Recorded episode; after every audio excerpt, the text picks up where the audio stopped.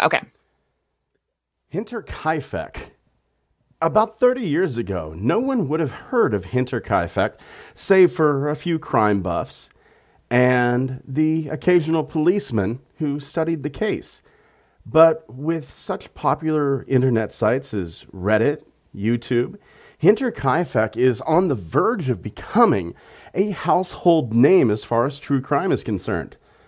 And what's interesting is we've probably solved it, but we'll never know who did it.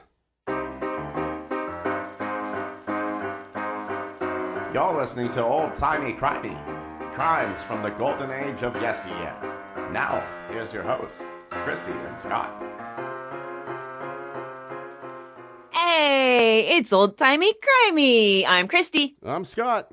And I'm Amber. And what are our rays of light this week, guys? I have a leak in my roof. That's well, I guess some rays of light could come down through that. Yes, yes. So I have a leak in my roof, and I'm not able to get a uh, a handyman over to the house. Uh, I do have a handyman, and we trade services. I teach him how to play drums for free, and whenever I need something done, he comes by the house and, and does it. But unfortunately, with the quarantine, that isn't going to happen right now. But what I've done is I have a fern that I'm too lazy to water, so I've just placed it under the leak. That two- is brilliant. Two problems solved at once. Very resourceful. Thank you. I love Amber's you, Scott. I love That you was- too, Amber. That was beautiful. Amber, how about you? Um, I really don't know. Um, I so we made uh, oatmeal cream pie cookies this week with the kids. Um, don't ever do that. That's what I learned this week. Don't ever do that. Don't do anything with your children. Fuck them. They don't deserve it. No, like I always try to do cute stuff with them, but um, so I made like the soft batch oatmeal cookies, and they came out really good. And then I made the frosting, and I followed a recipe for that, and it's disgusting, and it's nothing but sugar, and that is all that the children want. So basically, they have gotten into these cookies and licked out all the cream from the middle and put them back together and stuck them in the bag. Honestly, you could just get away with buying them a bag of sugar and three spoons. I know I should have just done that. It would have been so much easier. But um, so yeah, that's what I have is a bunch of soggy oatmeal cookies with licked out frosting, and it's disgusting. So never again. I love the fact that, That they just avoided gross. even the even the most slightly healthy part of the cookie. No, no interest, none. so, what is your ray of sunshine? Um, my ray of sunshine is webcams. Uh, I have found solace and sanity in watching animals on webcams as I grade papers this week, and then even as I was doing my research, because I now have a second monitor. Uh, Jackson has his mo- monitor from work, so he gave me his spare monitor, and so I have a, a whole crazy, awesome setup that I didn't have before. And so, yeah, I've been watching rhinos and giraffes and koalas, and there's a baby koala, and Oh, uh, I know. I was cursing your name last night about the baby koala. I'm not gonna lie to you Why were you cursing my name about the baby koala? because I was trying to get the kids to bed, and you're texting me about the fucking koala, and I'm like, God damn it, Christy. I did see the koala cam. It was adorable. I watched It's it for so a little cute. while. He just kind of like you could see him breathe, and that was about it. He was he was not having any of it. So I watched it for about five minutes and thought this is cute, and then I went over to uh, Nikki Elliott's cam and had a lot more fun there. Well, I've also found a bald eagle cam that has a little hatchling in it, or as I call it, a, a baby murica. baby Merca. Baby Fuzzy murica. Mercas. Fuzzy little murkas and butterflies and uh, the baboons and the apes are never in the frame, wily things that they are. So I never see them, but it's been, yeah, it's been very much sort of a little bit of a, a release watching all these animals. And, and this is not the first time. Last semester, when I was grading papers, I also I watched giraffes. Um, so, uh, but this, this I'm I'm really expanding my my reach here as far as uh, my animal webcam watching is concerned, and uh, I think this is going to be a thing going forward. So it's very comforting. Uh, so I'm definitely So, going yeah. back to Nikki Elliott's cam. Trust me. I understand. I understand the appeal of like webcams now. Much appreciated for taking me down that path, Christy. some people who didn't have webcams. Yeah, I don't works. know. You The- don't know. They got into some freaky shit. Yeah, there's some there's some freaky shit here, and as the as the quarantine goes on, my transitions are getting less and less coherent and more and more like the ravings of a mad woman. so yeah, okay. So all right, picture it. All right, so you're living on a farm. In the middle of nowhere. Your maid, you have a maid in this imagining. Uh, she quits because she thinks that your farmhouse is haunted because she hears voices. Uh, a few months later, after all this, you find footprints that go one way from the woods to your house and then don't come back out. Right there. If in- you don't do anything about that, then you deserve everything that happened. Uh, well, I don't want to say that anybody deserved it, but I did find footprints that didn't necessarily go into my house, but they went around my house in fresh snow. And it was when Jackson was away. So what I did was I walked around the house with 911 dialed and my hand on the send button. And I looked in every single nook and cranny and corner that the serial killers could hide in. See, there you go. You did the right thing.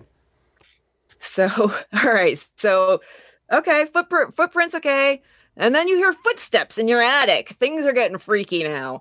Uh, your, your keys, some of your keys disappear. You find a, a newspaper in your house. But the thing is, you didn't buy it. I don't even You know s- how to read. Well- the interesting thing about the newspaper is he actually thought that the mailman had just like accidentally left it with him. So he tried to give it to the mailman, and the mailman was like, "Nobody here even subscribes to that." Yeah, we we don't read. We can't read. So why would you think we would subscribe to this? And then to top it all off, you see a man watching your house from the woods repeatedly. This is what's going on on a farm in Bavaria in 1922 called Hinterkaifeck.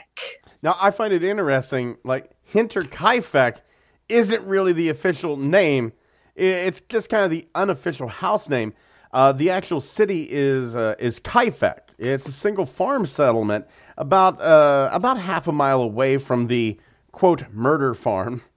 Uh, Hinter is actually a prefix; it means behind. So the actual name of the place means behind the city. And then the uh, the bigger places around this are, are it's it's basically between two cities called one's called Ingolstadt and the other is called Schrobenhausen.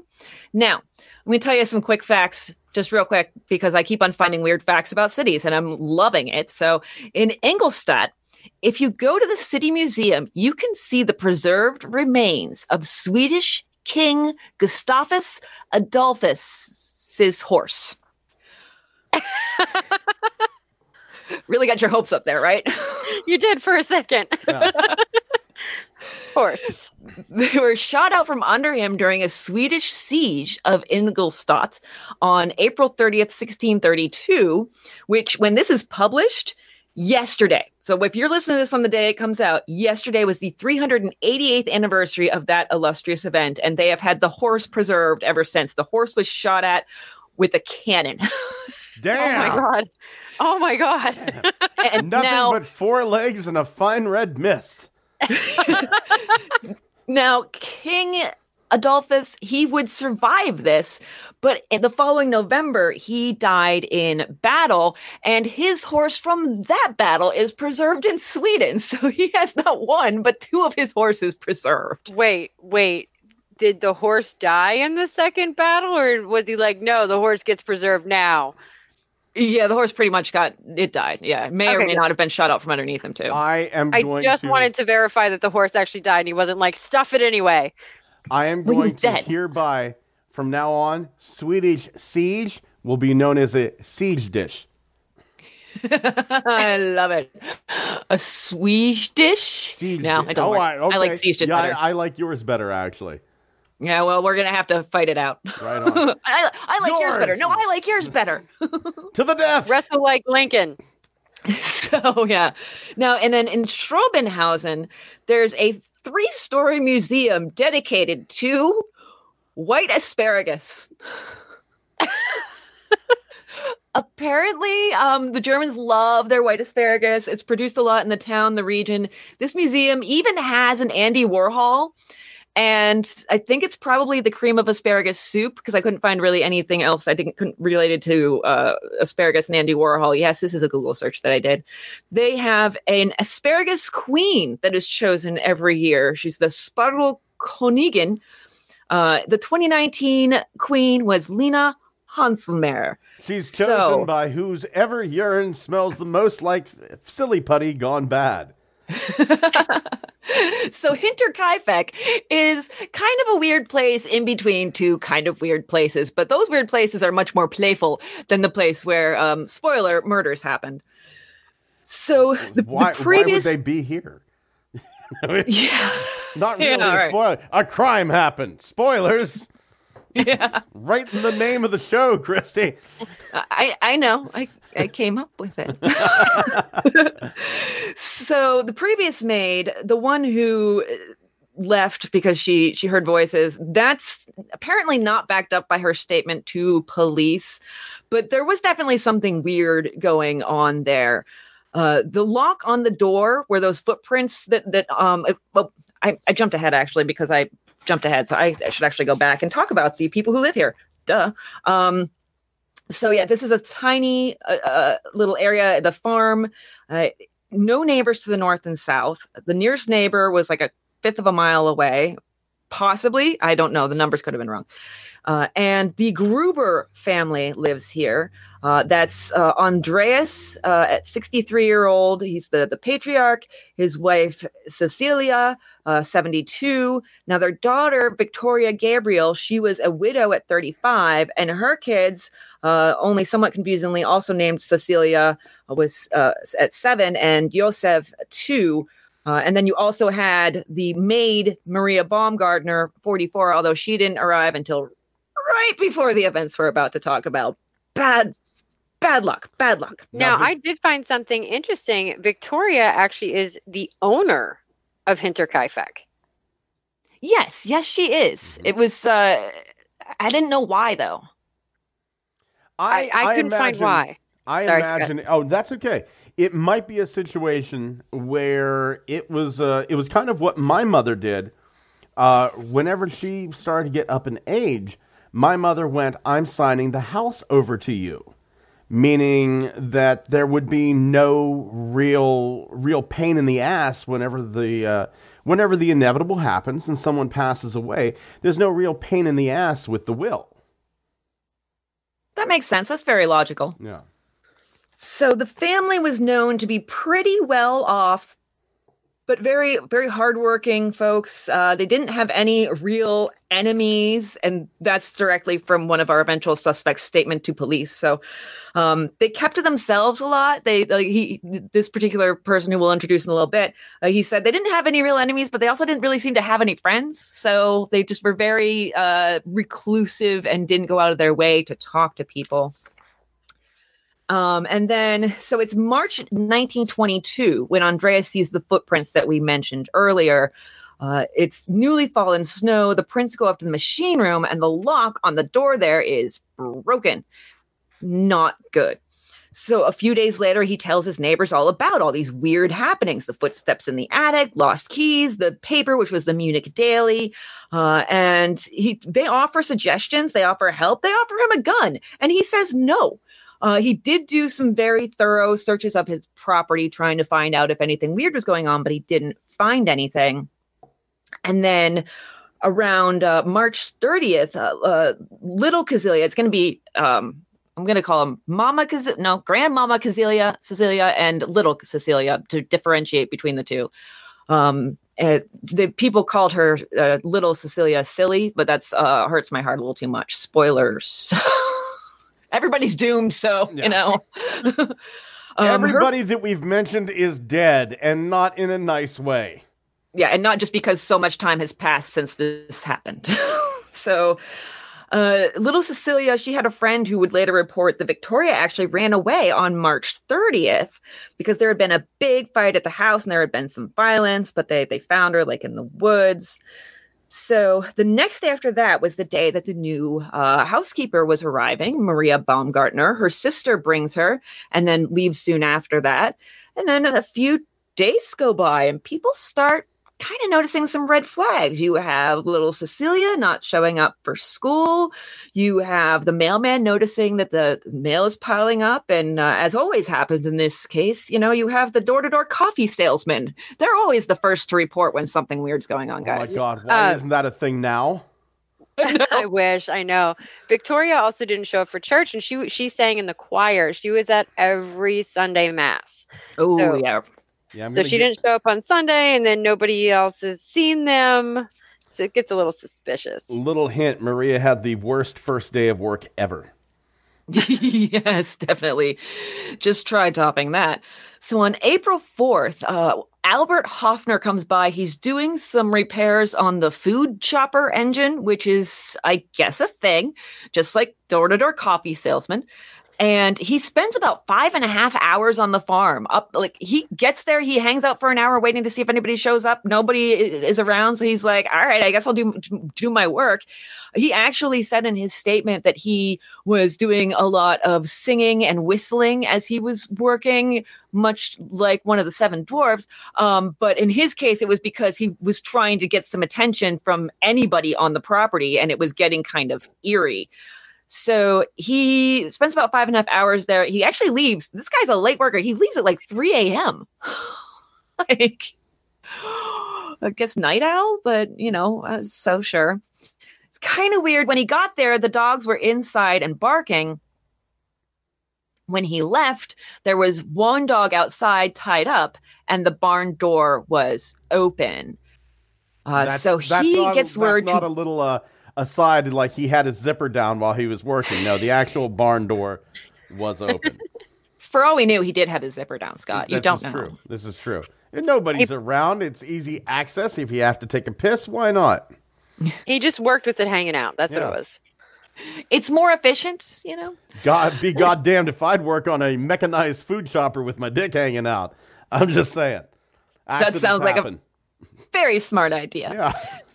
So Hofner gets word about the kind of weird happenings here, or maybe lack of happenings, to Lorenz Schlittenbauer, who is the village guide. And this was just basically, I had to look this up. This was somebody who coordinated harvesting when it was done communally, pasture operations. They represented the community's interest, helped with bureaucratic matters. And so that's probably why he went specifically to Lorenz Schlittenbauer, although there could have been other reasons. So Schlittenbauer, first he sends his, his sons out to check, and his sons don't find anything. So he goes like, all right, well, I guess I'll go. His he takes a son's couple. name. uh, His son's name. Johann and Josef Schlittenbauer, the most German names I can think of. It is, those are quite German, but it's it, it's there's so many Josefs and so many Johanns. it's like there's Victorias everywhere. It's crazy. couple of Uh, Adolfs. Yes, we do have a couple of Adolfs. Yes, we Uh, do. so it's Germany. So Schlittenbauer, he takes the men out to the Hinterkaifeck farm, and they find now things have changed even from when Hofner was there. The barn door is now closed, uh, and the dog is now in the barn. And there's also bodies. Uh, someone had murdered this entire three generation family, as well as the maid. Now, On her first day at work. God on her damn. it had been like two hours or something. They don't even know the exact time of death, and even the day can p- potentially be disputed. But yeah, I mean, she probably was just like, you know, introduced herself to the family, maybe had dinner with them, went to bed, and then was murdered. Think about how it. nervous you are on the first day of any new job, and then you get murdered during it. and you're like, what was I so nervous about? Yeah. It clearly could have been worse. So the next time you're nervous about a new job, just remember, you're probably not going to get murdered on your first day. This is true. Probably. Pro- probably. I mean, probably. there is a non-zero chance that it will happen. yeah. I need to find the out those odds are slim. percentages. How many people are murdered on their first day at a new job? So, all right, the whew, the bodies in the barn are uh, just a warning. I actually started to get a, a tad sick to my stomach recounting these details in my research. So, uh, not terribly bad, just a little bit like, eh, I could stand to not read about this. So, you know, if you're if you're a little queasy, you know, you know, just know that it, it, it was brutal and there was lots of hitting. Um, but uh, if you're not, you know, hang in there with us. We're going to get through this together.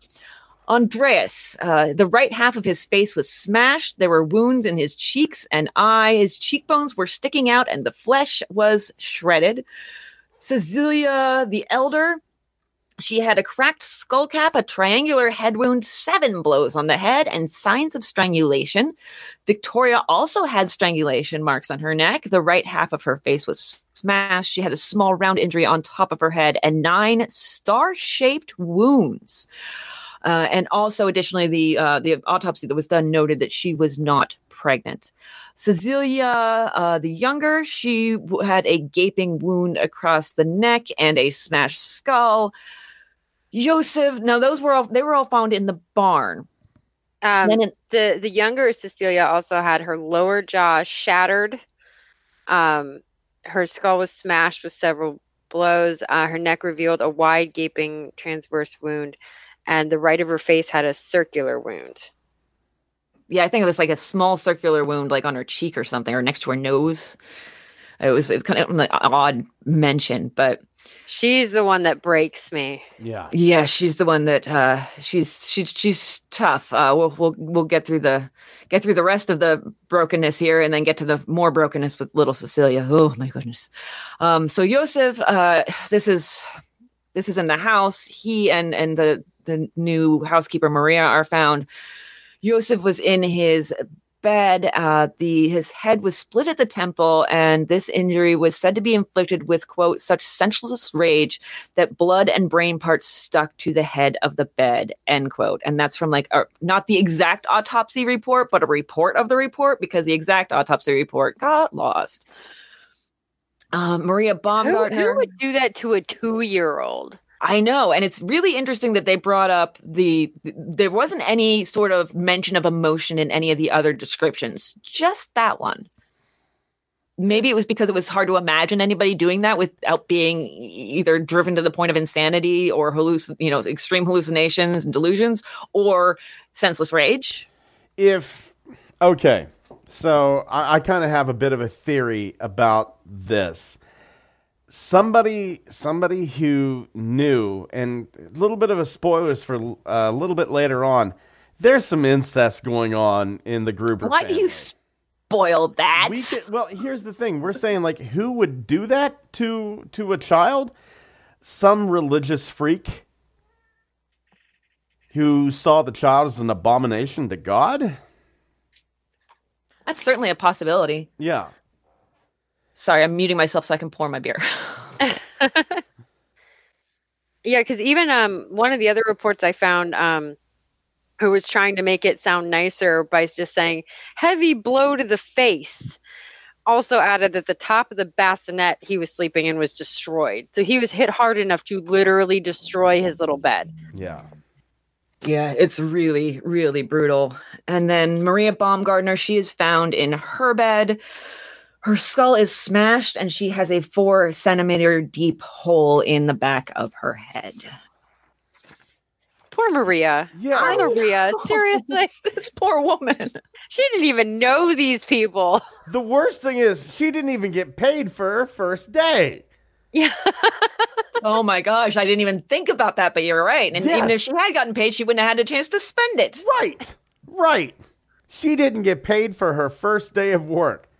And she's probably like, we're all the same. I know with my any new job that I have, I'm looking forward to what am I going to buy with my first paycheck? I'm really going to splurge myself. I'm going to get a nice new hat and make all the other women in Johnstown jealous. That's exactly what I would what I would do. And she's going into this nervous but dreaming of like her first paycheck, and pretty soon she doesn't need a hat. Oh my god. Very true. Uh, so it's interesting if you heard some similarities in there. Uh, Cecilia, the the elder, and Victoria, they seem to get the brunt of the head blows. What at seven for one and nine for the other, and they were also the only two who had strangulation marks. There's something I think in that difference. Yeah, I agree. Now, most of uh, the family and and the household died uh, pr- probably instantly, except little Cecilia. She they found in her hand clumps of her own hair. Uh, it she appeared to have pulled it out as she was uh, suffering for two to three hours before she succumbed to her injuries. that sickens me. I mean, whenever I read that, that sickened me right to my stomach. Yeah, I'm sick to my stomach, literally as we speak. Like, yeah. I, yeah, I don't. Mm, God, it's okay. All right, I'm gonna. Okay. Um. Now, before the police could get out there, apparently people just trampled all over the crime scene as they do. They moved stuff around, including the bodies. In fact, our good old village guide, guide Schlittenbauer, he moved the bodies around. Somebody it said made a meal in the kitchen and had a quick bite. Um, of course. Although, why not? That was actually the killer. I was going to say, they mentioned that, but I'm like, how do you differentiate between that and the meal that the killer apparently had? I don't know. Well, I, I can tell you how. so, well, if they admit it. Well, no, but the, the killer actually stayed there for several days. So, mind you, it was four days from when they were killed to when they were discovered. So the killer stayed there. Um, the farm animals and a Pomeranian watchdog were unharmed and taken care of. They were fed. The cows were milked. Uh, several neighbors reported seeing fires on the hearth and seeing the smoke coming out in the days in between. Um, so there's a lot of evidence actually that he stayed there and ate meals and took care of the animals. Like for at least three days before he's like, you know what, I should probably get out of Dodge now.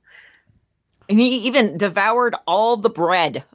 he ate all the bread, which uh, you never it was fill up go on bread. It was gonna go bad. he had some meat too. you go to the yeah. Olive Garden, don't fill up on bread. It's endless soup and pasta. he just hung out. It's very strange. Uh, so, and there were also. He was living there for at least six months beforehand in the fucking attic. Like, that was his house. He could have just been. Uh, I, I, don't know. There was some weird stuff that comes up later with that maid where she keeps on talking about people coming up to her window and talking to her. And I'm like, all right, so you're cool with that. but other voices in the house, that's where you draw the line. Well, in a house where like five other people are living. Here's the thing though, whenever the perpetrator leaves, he leaves the money, a large amount of money. Just yes. leaves it. And it wasn't like it was hidden well. It was it would have been easily found. It was practically laying right next to the bread.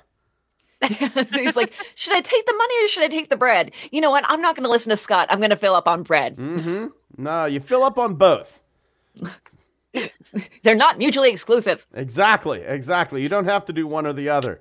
First off, you probably just shouldn't murder entire families. Yes. Maybe. Yeah. So the townspeople actually they react in force to this. They're out patrolling the woods with literally pitchforks and also axes. But I love that the villagers came out with their pitchforks and they probably had some torches. It was Frankenstein. That's what I was thinking. It was Twitter. so the investigation begins, and it is led by Inspector George Reingruber of the Munich Police Department. They did the autopsies right there in the barn. They luckily, thankfully, they didn't just do them on the floor. They actually laid out a table to do the autopsies over the course of two days. But Reingruber, he was on the scene for maybe a few hours and then did the rest of the investigation by phone and by mail have a ton of people involved in this. There was uh, one of my sources on that uh, hinterkaifeck.net. I mean, I would be hard pressed to find it again because navigation's a little rough, but there were, were tables of people who were involved from like five or six different municipalities or townships or whatever you want to call them. Um, Augsburg, Neuburg, Munich, Hohenwart, Schrobenhausen. Uh, at least in just in 1922, you had at least 45 people, police, men, court representatives, magistrates, 45 people working on this just in that first year. Um, but it's maybe that's how the autopsy report got lost. Too many cooks in the kitchen. Man, you are just in your element saying all these German city names, aren't you? I didn't know I was good at saying German things until today.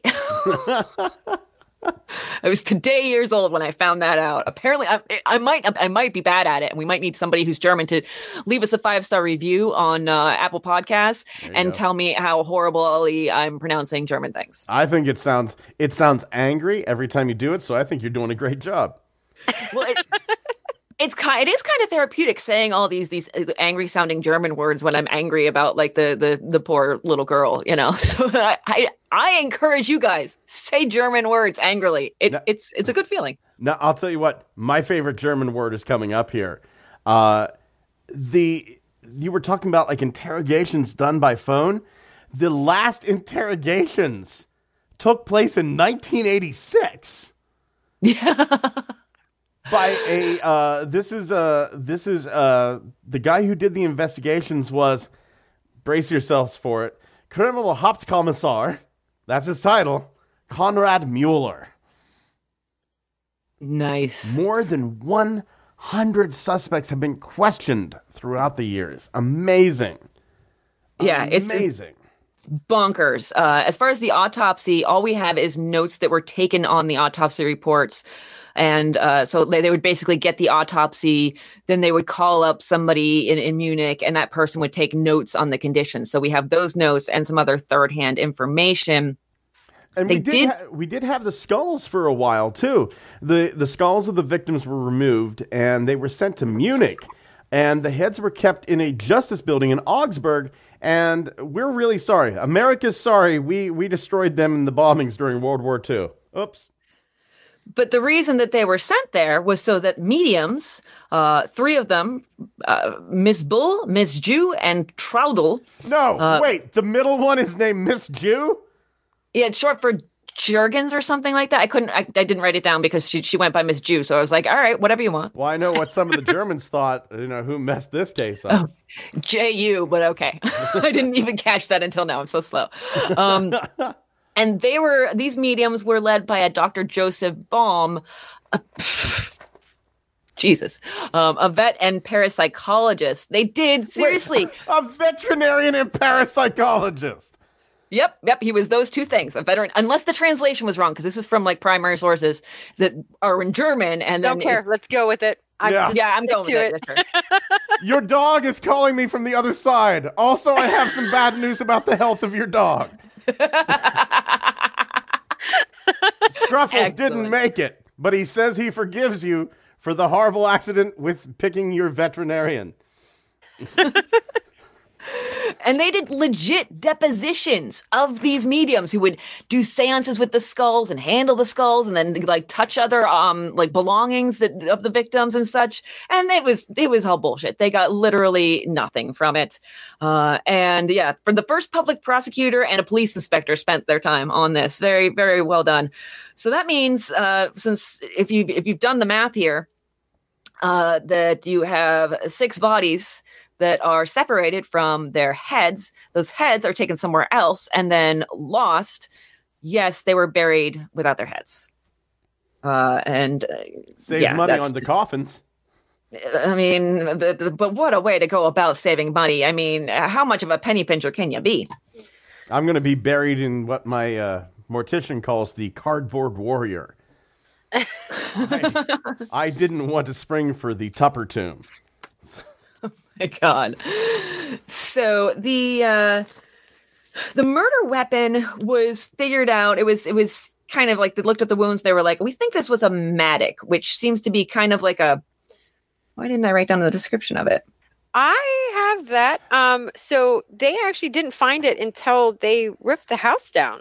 yeah like a year later Yeah. Yeah. Um, but it was a mattock. Um, it was kept in the tool shed. It is similar to a pickaxe. It has a long handle with a stout head. Huh?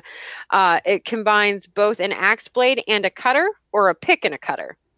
Um, this one in particular was built by Andreas Gruber. He made it himself. Picture Stormbreaker from uh, Infinity War. sure i'll pretend i've seen that Okay. So, uh, the public prosecutor initially said the murder were all killed by blows to the head, and the nature of the injuries indicates the use of various tools. So, when a, you know almost a century later, there would be another investigation done on this into the you know all the the sources and all the information they looked at other things that were found near the bodies and there actually was a table that kind of cross checked the various wounds and whether or not those other items could have caused them. So, for instance, they had a band iron, which is a flat steel strip that is used for forging. That was found near the bodies in the barn, covered in blood. There was a pocket knife found near Andreas. There was a cross hoe. there it is. Uh, it was found, but in the post mortem, they excluded it as the main weapon. So, okay, so the way it works out is you look at this table and it has all the different parts of the mattock that could have caused the wounds. You know, there's the there's the head and there's the the stem and there's the you know the um, screw and all this stuff. And the screw actually protruded because it was not professionally built. And so you, they they set up all the different wounds, and there's X's where all those particular you know parts of the mattock could have inflicted them, and then you have all these other things: the the, the pocket knife, the band iron, the cross hoe it's basically all of them could definitely be attributed to some part of the mattock, but some could potentially have come from other objects that were found around the bodies. Like the, uh, for instance, the younger uh, Cecilia, she had the one of the wounds on the back of her head could have been inflicted by the top of the mattock, the band iron, the cross hoe, or the pocket knife. So it's very much kind Why of why not all three? Four actually. There's probably a fifth one in there, and we just can't figure it out because of just the damage. Somebody probably, probably took it as a souvenir. Most likely, murder picnics again. Yeah, and, and, that's like the thing that I couldn't get over is they're like they came over, like neighbors came over and poked the bodies, and I'm like, you know what? Like as as awful as that sounds, I would probably be that person that would be like, let me poke it with a stick. you absolutely would, yes. Watch what happens when I jab it in the eye. so there is a 100,000 mark reward put up uh, that's later increased to 500,000 marks. Now, that sounds like a lot. Until you learn about the hyperinflation that had been occurring since World War One and was really ramping the crap up. Oh my gosh. That wasn't really enough to buy the bread that was eaten. I mean, it was, but it's still, it's not nearly as much as what it sounds like. And later it would be far, far less. By October 1923, so like a year and a half after all of this, one US dollar equaled 10 trillion marks.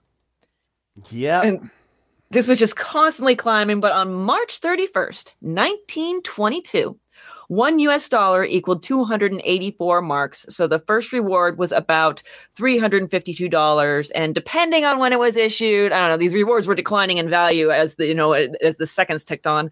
The second reward was pr- reward was probably around seventeen hundred dollars. I just picture like the murderer like coming up a little bit later on and going like, "Look, if you don't turn me in, I'll give you a nickel." Yeah, basically, it's the same thing.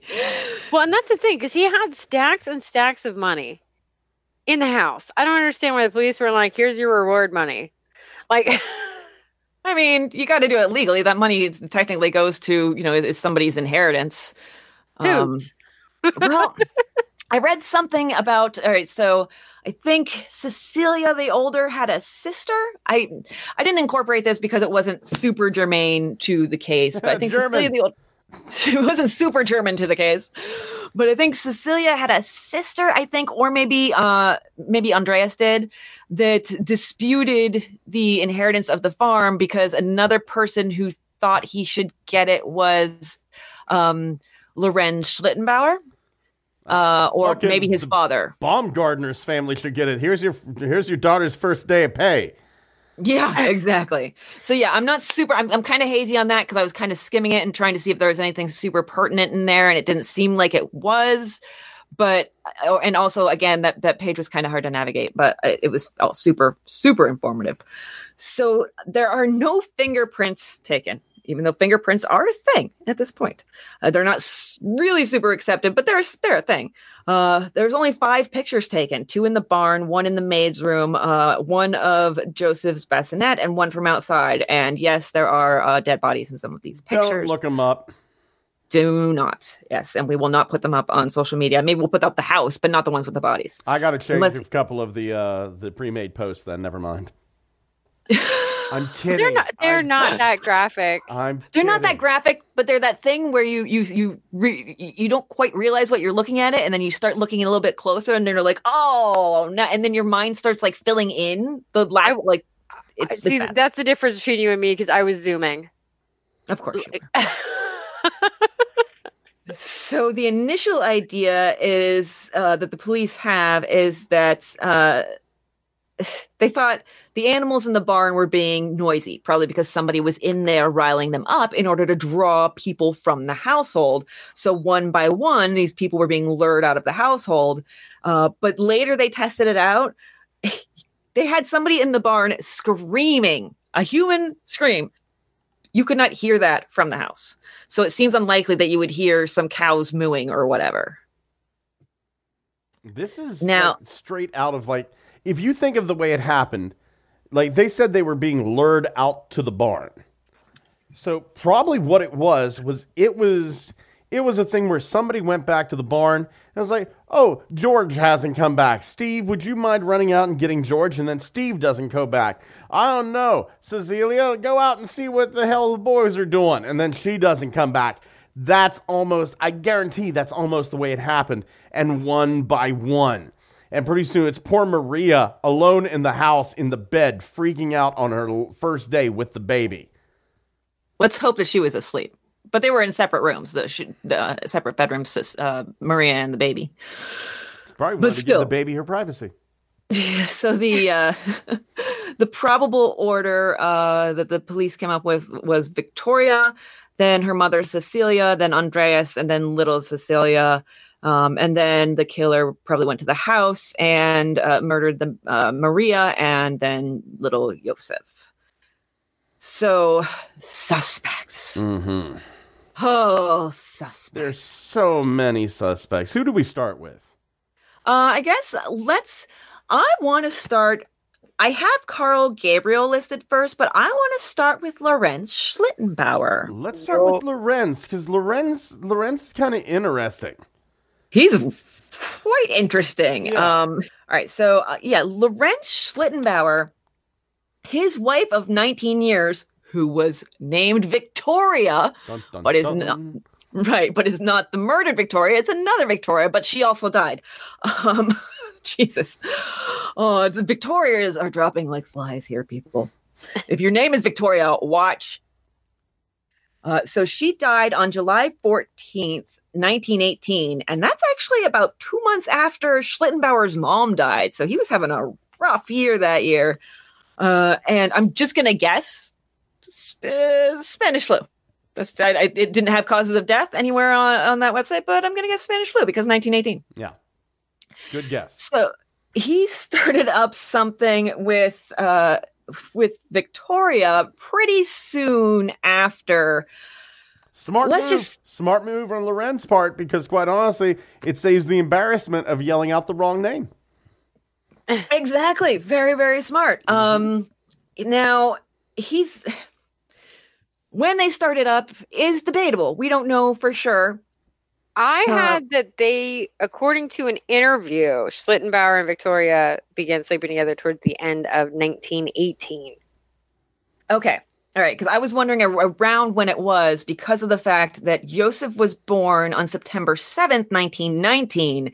And that's only like 14, 15 months after Victoria Schlittenbauer died. I was like, he moves fast to, you know, get with the other Victoria and potentially knock her up. Potentially. Um, yeah, well, he didn't seem to think so. yeah. He The- disagreed with that assertion. Okay, Yeah, so, on Joseph's birth certificate, the initials LS do appear. but that also could be whoever attended the birth. This is true. or a Um, witness potentially as well. A witness Yes. to the signing of the birth certificate, whatever. so what I have is is Victoria actually wanted Lorenz to marry her and he was open to it. But when she told him that she was pregnant, he doubted it was his. He thought it was her dad, Andreas Gruber, because he knew about the inappropriate relations going on. So Lorenz actually went and filed a complaint with the police against Andreas Gruber and Victoria for their incest. Well, they both spent time in jail because of it. They did. Now, okay, in the original documents, actually, it says that he did, but she didn't. Potentially because she had just had a baby, and they were like, "Well, you know." The, I know, and I, I've seen a couple things there. Um, I had that they both went for a year. I had that um, he went for a year and she went for a month, and then I did see one where she didn't go, but he went for a year. Yeah, I think that was the case, but I found an interesting uh, difference between uh, what you said and another source uh, says that actually uh, Andreas Gruber stopped the idea of Victoria and uh, Lorenz Schlittenbauer marrying. Yes, he he absolutely opposed it. So nobody wanted this except Victoria. Yes. so, yeah, basically, and this was uh, one of my favorite phrases from the uh, primary sources I was reading, possibly a translation thing. I don't know.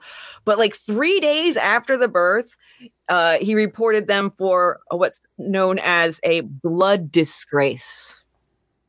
Ooh. Uh, I don't know anything about that. My grandmother was a crip. so yeah, he basically he basically says, "Hey, these two are incesting it up, uh, and I think the baby's theirs, and do something." And they do something, whether it's both of them behind bars or just him behind bars is unknown, uh, and him being Andreas. And so Victoria actually convinces Schlitt to withdraw his accusation in late September and to recognize Joseph as his, his son. So Andreas is released on September 27th. But then on October 9th, Schlittenbauer reports Andreas for blood disgrace again. Stop being a blood disgrace. You blood disgrace. So uh, they filed complaint of and a complaint of incest on December 31st. Uh, but they ended up being acquitted. Now, the interesting thing is, uh, Andreas, I think, now this was just how they described it, but I think Andreas, if he's acquitted, he could have been compensated for being detained before the trial, but he did not receive any said compensation. And there were no perjury charges for Schlittenbauer, who at this point in my notes I have started abbreviating to Schlitt. Um, Makes sense to me. Tough Schlitt. So tough Schlitt. I love it. So the assumption is that it wasn't necessarily that they were so sure that the the uh, Andreas and Victoria were innocent of blood disgrace, but just there was a lack of evidence. So. Okay, so Victoria actually was pleading with uh, Schlitz. I'm going to just call him that now whatever. Absolutely. Um, so she actually pled with him to just like accept the child as his. And he did kind of agree. So he started referring to baby Yo- Joseph as mine and and forgive me, I don't I don't speak German. Mein Buber, which means my boy. Yes. So he he did start calling him like my boy, but um never made it like official. Yeah, it seemed like he would never like put himself on any sort of documentation, but the he did like give her some money, but then maybe she gave it back. I don't know. Again, it was translated from German. It was a little confusing. But interestingly, word was from from several people around town that uh Schlitt and uh, Andreas Gruber kind of I don't want to say kissed and made up, but they they made up. They they they they at least uh, were were more neutral uh, as the the years went on until 1922. Well, they were neighbors too, and and these are farm communities, so you kind of have to help your neighbors. That's a very very good point. Yeah, you. I think to... eventually they had to bury the pickaxe. Andrea, I thought I thought things were very weird between you and Victoria, but I have been on X videos, and I'm saying it's much more common. Please forgive me. I think I think we, we bypassed Amber's standing ovation. Yeah, we really did. Sorry about that. Didn't no, mean, no, yours was good too. Yours was excellent. Didn't mean but to steal just, your thunder. I just want no. Everybody has their thunder, and it's wonderful thunder. Thank you guys. That was beautiful. I'm so happy. I, I, shouldn't be so happy when we're talking about a gruesome murder. Eh.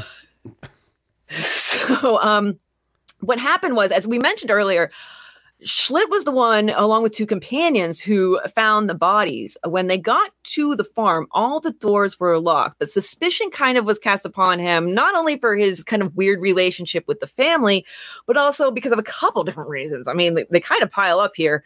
He moved the bodies around. He was the one who was moving bodies around. Um, I was just looking for my voice, not under her. He does go running looking for uh, my Buberl, as you know, my boy. Uh, he said, "Where can my Buberl be?" And runs into the house, which I just said a minute ago it was locked. Oh, he had a key. Hmm. A Do you remember some, suspicious key.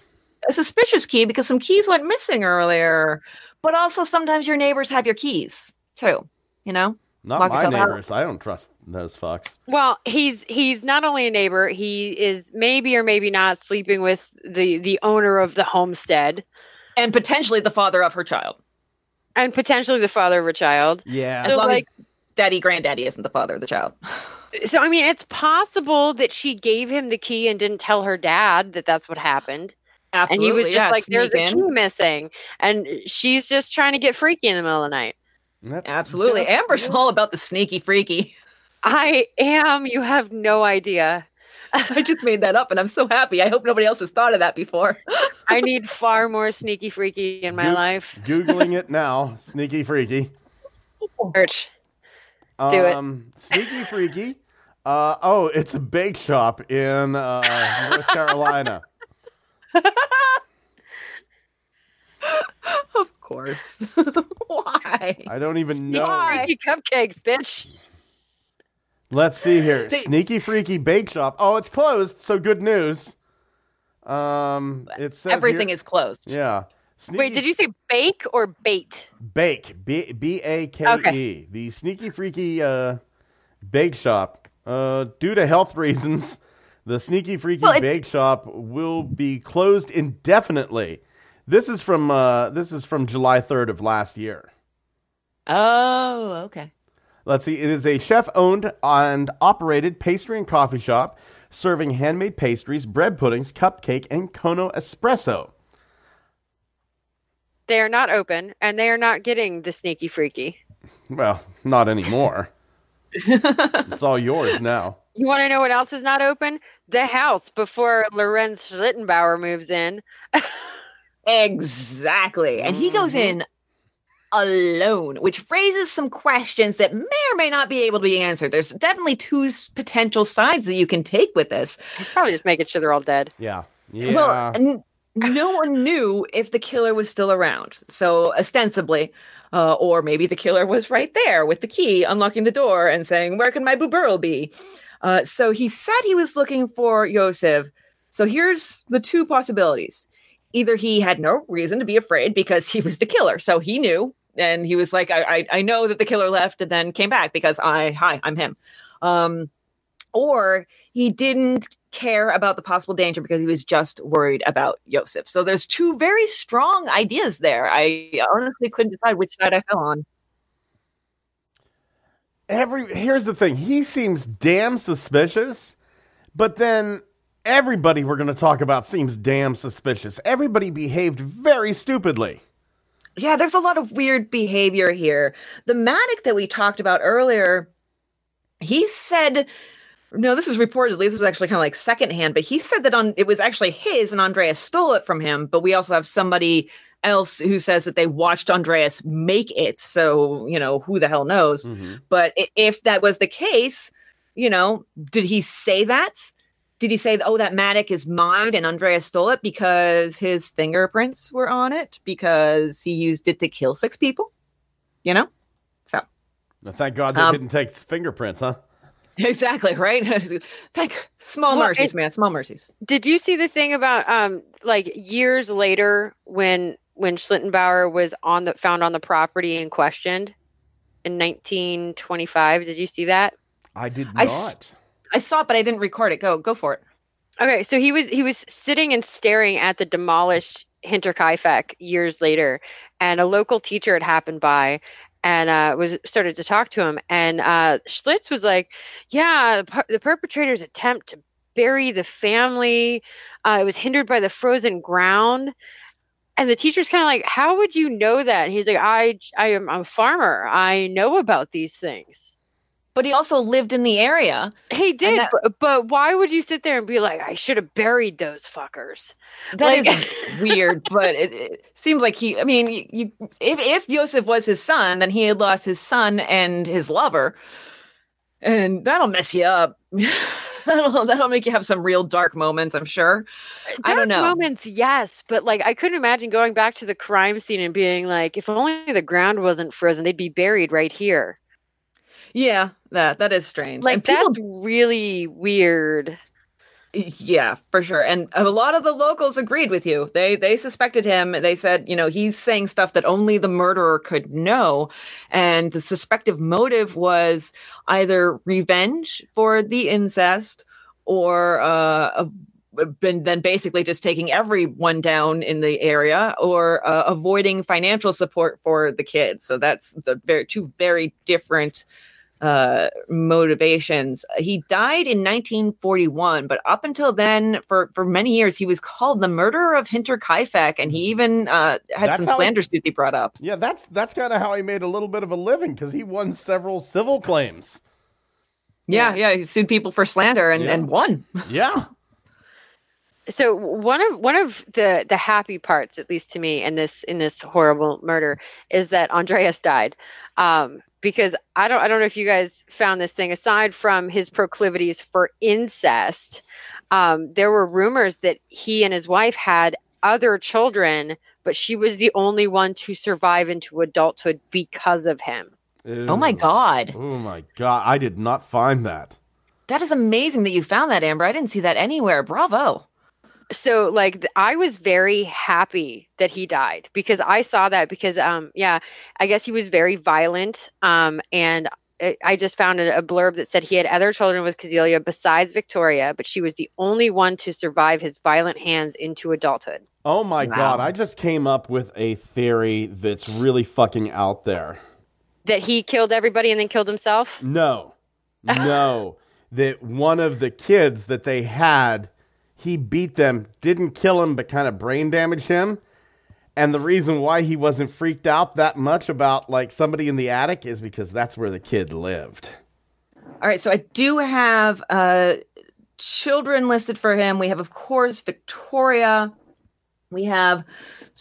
Hang on, I'm going to bring the laptop a little closer so I can talk into the mic. All right. We have Sophie Gruber, who was born in 1889, so two years after Victoria. Um, and then she died in 1891, so she survived only two years.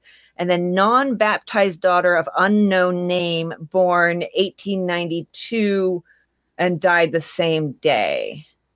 Um, those are the ones that are listed uh, as as his his offspring. So that's whew. Gives me But who knows? They could have had extras. They could have, and he could have been the reason that those two didn't make it. I mean, we have other children listed here, so that that that that right there is something. I mean, it's not definitive proof of anything, but it's it's definitely you know kind of an eyebrow raiser. Yeah. So, do we have anything else about Schlittenbauer? Does anything have any? Did I miss anything? I think that pretty much covered Schlittenbauer. All right, should we hit up Carl Gabriel next? I think so. Uh, Carl Gabriel's interesting because I think this this is the first time that we have a suspect who is dead. yeah, Maybe. right. Maybe. Maybe. dead. Maybe dead. Uh, So- Victoria's husband, Carl, reportedly killed in Arras, France during a shell attack. However, the body was never recovered, and people began to speculate he kind of kind of came back and found the family and went fucking nuts. And so they were actually they were not married for long either before he died. They were married in March 1914 and he died in December of that same year and then she would go on to have Cecilia the very next month. Um but yeah, definitely there there's there's a possibility of that. People would say that they saw uh, Gabriel around in random places. There was uh, like a rumor that he took a dead soldier's ID and was living under that. Somebody said that they, they were a prisoner of the Soviet army and uh, this officer with a Bavarian who spoke German with a Bavarian accent or spoke Bavarian, I'm not sure which, um, released them. But before that, flat out said, I'm the murderer of Hinterkaifeck. And he had always said he wanted to go to Russia. So some weird shit there. That is a weird spot to pick. Russia. I've always wanted to go to Russia. I know, right? I mean, yeah. nothing against Russia. I'm, I've been obsessed with like the last uh, Tsar of Russia and his family since I was like 11, but uh, it's still right, very right cold. now, though, right now it's a little dicey going to Russia. I don't want to go to Russia as long as Putin's in charge. I would probably have gone whenever Gorbachev or Yeltsin was in charge. But right now, with Putin in charge, yeah, you don't want to get on the wrong side of that guy. But I think if I could pick any time in history that I would not want to go to Russia, it would be the years 1914 to 1930. Yep, yep. Those were pretty turbulent years. Yes. Not tourism dollars not flowing freely right about then. I want to go to Russia because I either A want to die or B want to kill. Yeah, there you go. So but do you, guys, the thing with Carl, Carl Gabriel that I really find fascinating is how much stories change. So, like, his fellow soldiers were like, No, I watched him die, except his face was perfectly unharmed, even though his head was cracked in half. Like, I don't know if you guys saw that interview. They're like, Yeah, no, we could totally tell it was his face. Yeah, yeah. They said that, like, and they even described the expression on his face and everything. I am um, yeah, very good at puzzles. But then, when questioned again, they changed their their statement again, and they're like, "No, I didn't see. There was he was just where the bomb was." I am really good at puzzles, and I can tell you that was him. oh, jeez. So, do we have anything else on Carl Gabriel? No, that one's kind of a mystery because can't really get a straight answer. Because I mean, between being in the military and like war stuff, not a whole lot of people are going to be forthcoming with information, but they never did find his body. And a lot of people reported over the years that they'd met Gabriel and could confirm that he had exchanged his identity with that of a fallen comrade. Bum, bum, bum. Glancing at uh, his listing on hinterkaifeck.net. Give me one second. I just want to make sure that there's nothing on this. I did actually look at this already. Um, yeah, you actually don't have as much. They they have military records for like just about everyone who is in the military that we're going to talk about, which is a lot. Um, and they're pretty extensive and detailed. And for him, there is uh, very, very little, probably because he just joined up and then very soon after that died. So that's probably why he didn't have like an extensive career there. So that's uh, that's all I have on Carl Gabriel. You guys good to go and move on to maybe the Gump brothers? yeah, Moving on. Gump. Adolf Gump. Adolf Gump, the owner of the Bubba Gump uh, concentration camp. Not too far off. Um, so there were rumors that Adolf, who was both a basket maker and a sergeant in the military, there you go like what? Those are two things that go hand in hand. Right, sure. Uh, that there were rumors that he had a thing going with Victoria, and some people said he was Joseph's father, although there's no evidence to substantiate either of those claims. This poor kid I... has so many dads. He must have looked like a fucking patchwork quilt.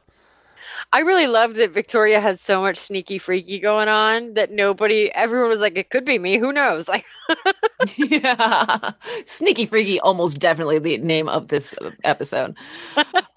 I'm, I'm really proud of myself, guys. I'm gonna get a big head. You need to insult me a couple times and help help me stop this. So, uh, Adolf, uh, in addition to his illustrious career as a basket maker slash sergeant, also helped three other people kill nine farmers in Silesia, which is a region, currently a region of Poland, but there's also some parts in the Czech Republic and Germany. And I'm sure that that is not exactly the case that it was back then. It was borders cha- changed so much during that like 20, 30 year period that it was impossible to keep track. But this was in the 1921 Battle of Annaberg. So just farmers, not even other soldiers. We're talking like probably non combatants for all we know.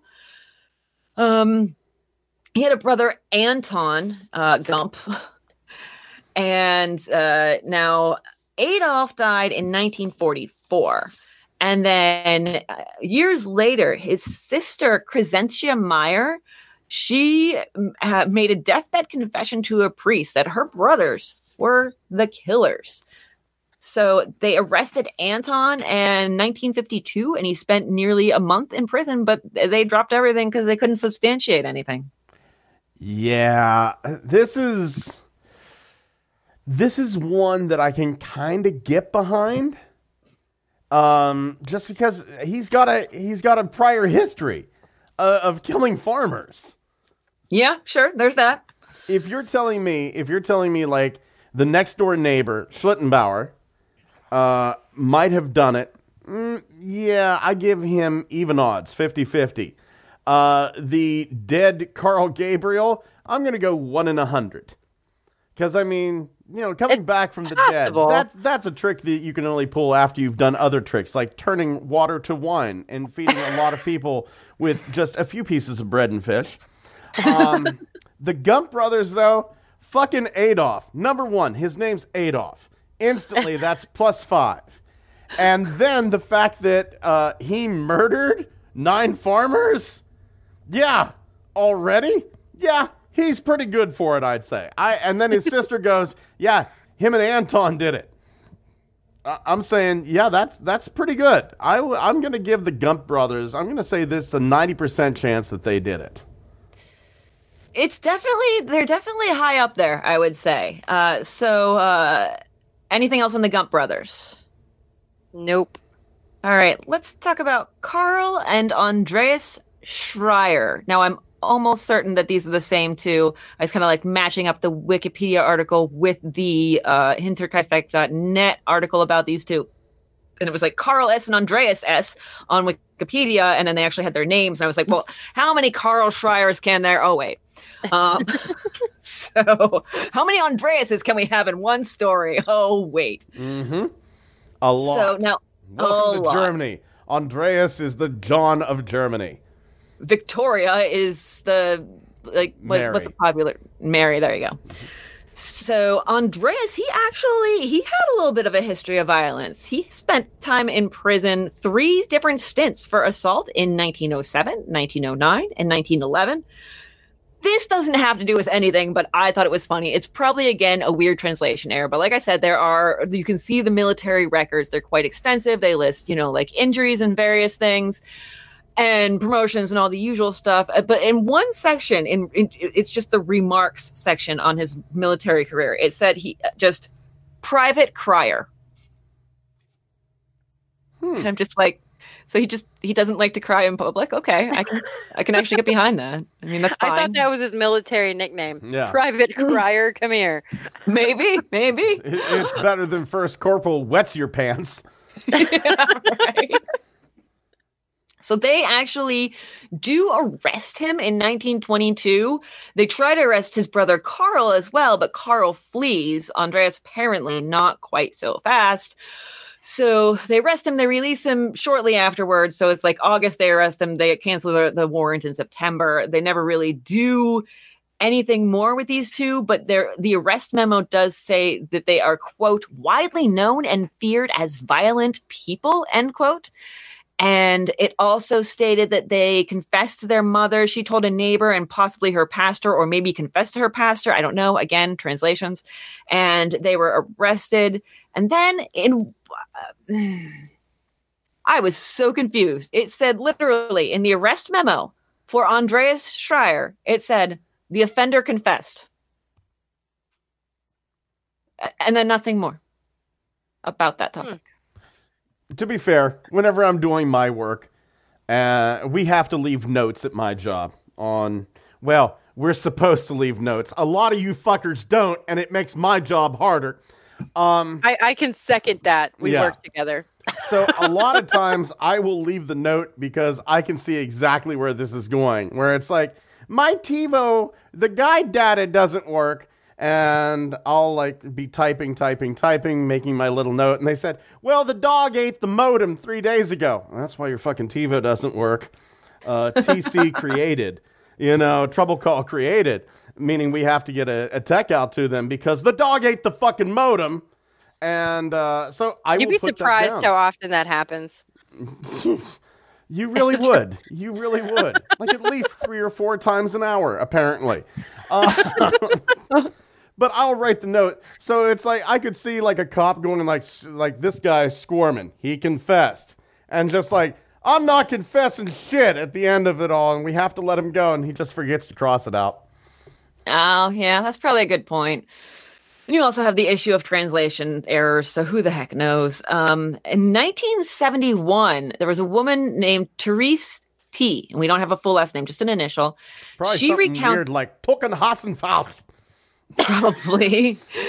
she recounted uh, Frau Schreier, so the Schreier b- boy's mother, visiting her mother and saying, My sons were the murderers. Andreas lost his penknife at the murder scene. But at the same time, the, the maid uh, who worked for the household, um, the, the not terribly doomed one, uh, she said she recognized that that the penknife that was found there as as belonging to the household. So it's like, who the hell knows? I've But, got uh, like 15 pocket knives laying around here that I don't know where the fuck they're at. That's that's nothing. I, I don't I don't peg Andreas S for this at all.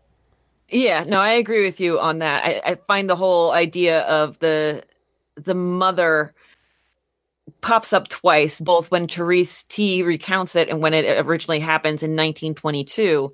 I find it weird that her their own mother would go and confess to a pastor, my sons were the murderer those murders. Like why I can't see any reason why somebody would do that unless somebody else is making it up. Like who the pastor? Is the pastor making it up and then going to the police? It's all very confusing. Yeah, I, I think Therese. Once again, I get a lot of calls from busybodies. I think Therese T was a busybody who jumped to a lot of conclusions. Yeah, it's definitely possible. So we have very just briefly Peter Weber. Maybe- maybe Definitely should- not the murderer, in my opinion. definitely not. Uh, he basically, maybe I should pronounce it more Germanly. Peter Weber. Weber, Weber. Weber. You've got So- you've got it. W's are for the weak. It's always a Weber. V. For the Veek. Yeah, for the weak. So he worked uh, as a, a laborer at uh, one place said farm, one place said ammunition facility. They're the same thing, really. I mean, I mean, I to grow bullets.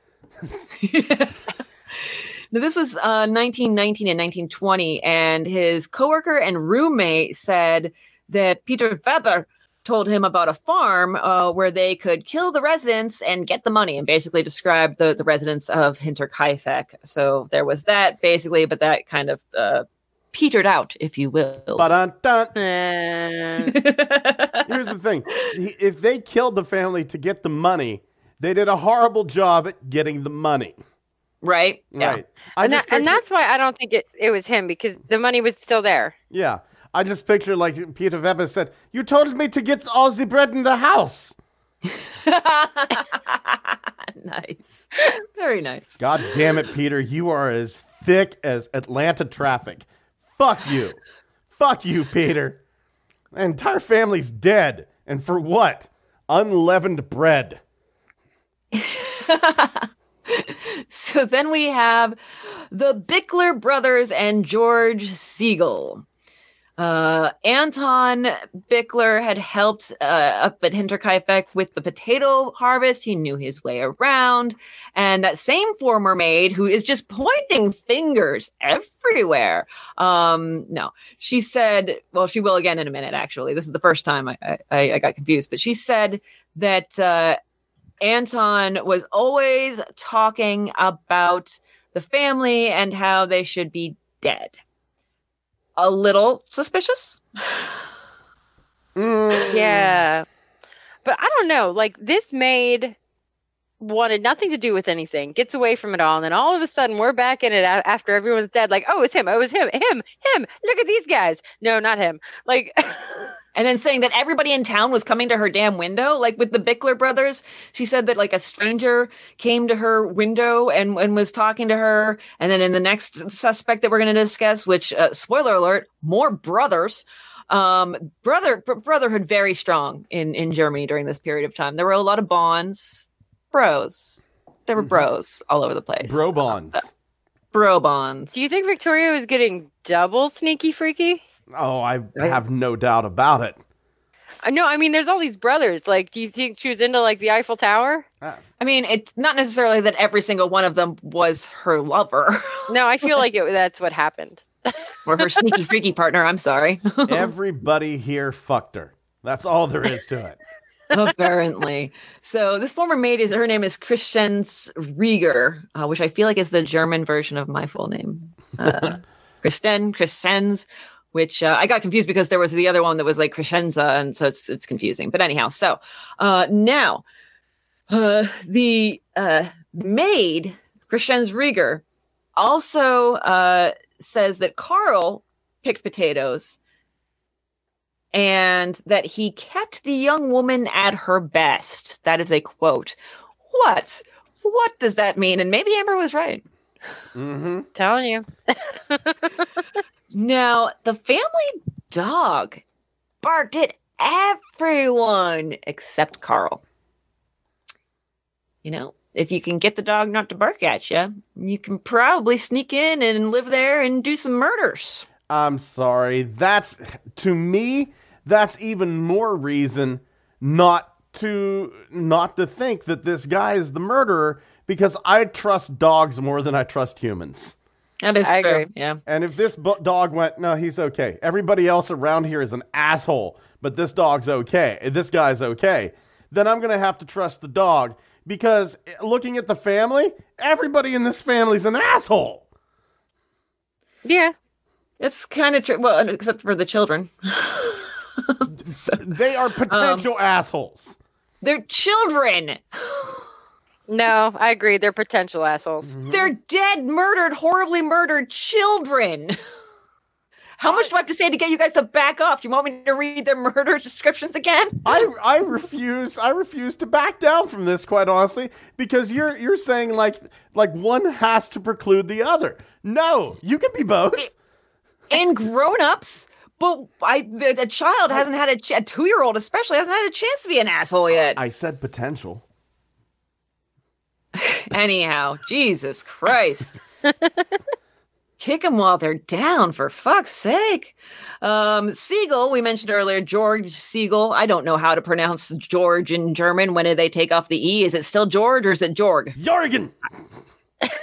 Jorgen? Okay, sure. I'm in with that. All right. Just go with George. Yeah. Siegel. Uh, he also worked at the farm, and word around town was he had broken into the farm and stolen some stuff. He was familiar with the mattock, but you would be if you worked at the farm. Uh, Wikipedia has that he carved the handle, but his own statement, he said that Andreas carved it, and uh, he he was able to describe it pretty clearly. But still, it seems like the, the ownership of the mattock is kind of in dispute. He did know where it was kept, at least. All right. You remember how we said that they interviewed like a hundred people? We're almost to the end. I swear. Of all hundred of them. Yes, yes. I'm actually I'm How- actually uh, listening right now to the way you pronounce the name uh, George in German. So hold on here. I'm listening to the audio. Georg. It's actually pronounced Georg. I didn't. Know and I would never have guessed that. The- German. Yeah, our listeners, our listeners will hear that audio. It's Georg. All right. So Georg Siegel. All right. Apologies for getting your name wrong, Georg. Anyhow, so now we have the Thaler brothers. More brothers. We have never had more family unity in an episode. I swear to God. so the Thaler brothers. Um, they again, we have the former maid Christians Rieger. Uh, she pointed the finger in their directions. She's, they're they're petty criminals, basically. They you know steal a little here, steal a little there, rob a little here, rob a little there. And she said that one of them came to her window and was bothering her with questions about the family that she refused to answer. Uh, apparently, Joseph Thaler told somebody I know who in the house sleeps in what room, and I also know that they have money, which everybody else in the town was like, "Yeah, everybody knows that they have money, dude. You're not, Mhm. you're not bringing anything to the table. Um, and there's really not much else. That's pretty much like you know, as far as as Thaler is concerned, or the Thaler brothers is, are concerned, it's it's very slim just weird how everybody's going to Christian Rieger's window. I picture like a line, like 20 deep of men just coming to her window to randomly talk to her about the family or, you know, the village or whatever the hell, or the dogs or, you know, what they had for lunch. I'm actually here- picturing a like a murder on the Orient Express situation where like they all did it, and by by like some weird coincidence, they all decided to do it on the same night. Well, no, here's my problem with everything Christine Rieger says. Every single finger she pointed said that they knew about the money. But that doesn't matter because they didn't take the money. Exactly. Exactly. Exactly. Every single person she pointed a finger at, the only motive they would really have is for the money, and the money wasn't taken. So I have a sneaking suspicion that she actually had more to do with this than she's letting on because she's sure got a lot of fingers pointing away from her and none of them That's correctly. true. Do you think Yeah, her and Victoria got freaky? No, but there could have just been jealousy with Victoria. Maybe one of Victoria's lovers is a man that she wanted for herself. Ooh. Mm. And it would be really easy to piss a man off by being like, "Oh, you love Victoria? You want to know who else she's sleeping with? Hmm. That's true. She got herself out of the picture, but all of a sudden, after everyone's dead, she's got all this shit to say." I'm I'm saying Christian Rieger has a lot more to do with this than anyone thinks. I'm I'm like kind of looking up uh, Victoria Gruber or uh, Victoria Gabriel here. I want to see what this woman looked like that she was able to just get like an avalanche of cock. It's not hard. I know, but I'm just kind of interested. Oh, oh, I fucking let that one slide right by. That's what she said. Yeah. Um. Yeah, not that impressive. Not Well, that there's a there is a lot to be said for willing and wet. There's a lot to be said for small towns. Yeah, that too. All right, so moving on. Kind of final suspect, kind of not, but kind of. But really, really the, the only one with any any sort of heft to it, and it's really interesting how this comes about. Um, Paul Mueller. He was a German immigrant to America, and in a book published in I don't remember what year by uh, Bill James and his daughter Rachel McCarthy James called "Man from the Train." It is 2017. Thank you. You're I don't know why welcome. I didn't know why I wanted to say like 1999, but um 2017. So just a couple of years ago. And they speculated in this book. They they they actually started, I believe, started looking at the Villisca axe murders, which we we gave you a, an episode from from the vault uh, a little while ago with just a couple weeks ago with the Villisca axe murders. They started looking at those, and then they started uh, all around it similar murders uh, of families that were killed between 1898 and 1912 uh, in locales as scattered as Nova Scotia, Oregon, Kansas, Florida, Arkansas, and of course, uh, Villisca. And they basically say, okay, we think that this Mueller guy was the dude who was doing this. There's lots of similarities between these murders, and he's just doing, you know, it's the thing where he's hopping the train from town to town and then killing families close to the train station. Um, some similarities between all these cases. There was a barn where the killer could hide out and watch the family. This all happened in small towns near railroad ju- junctions. Uh, there, an axe always used as a murder weapon.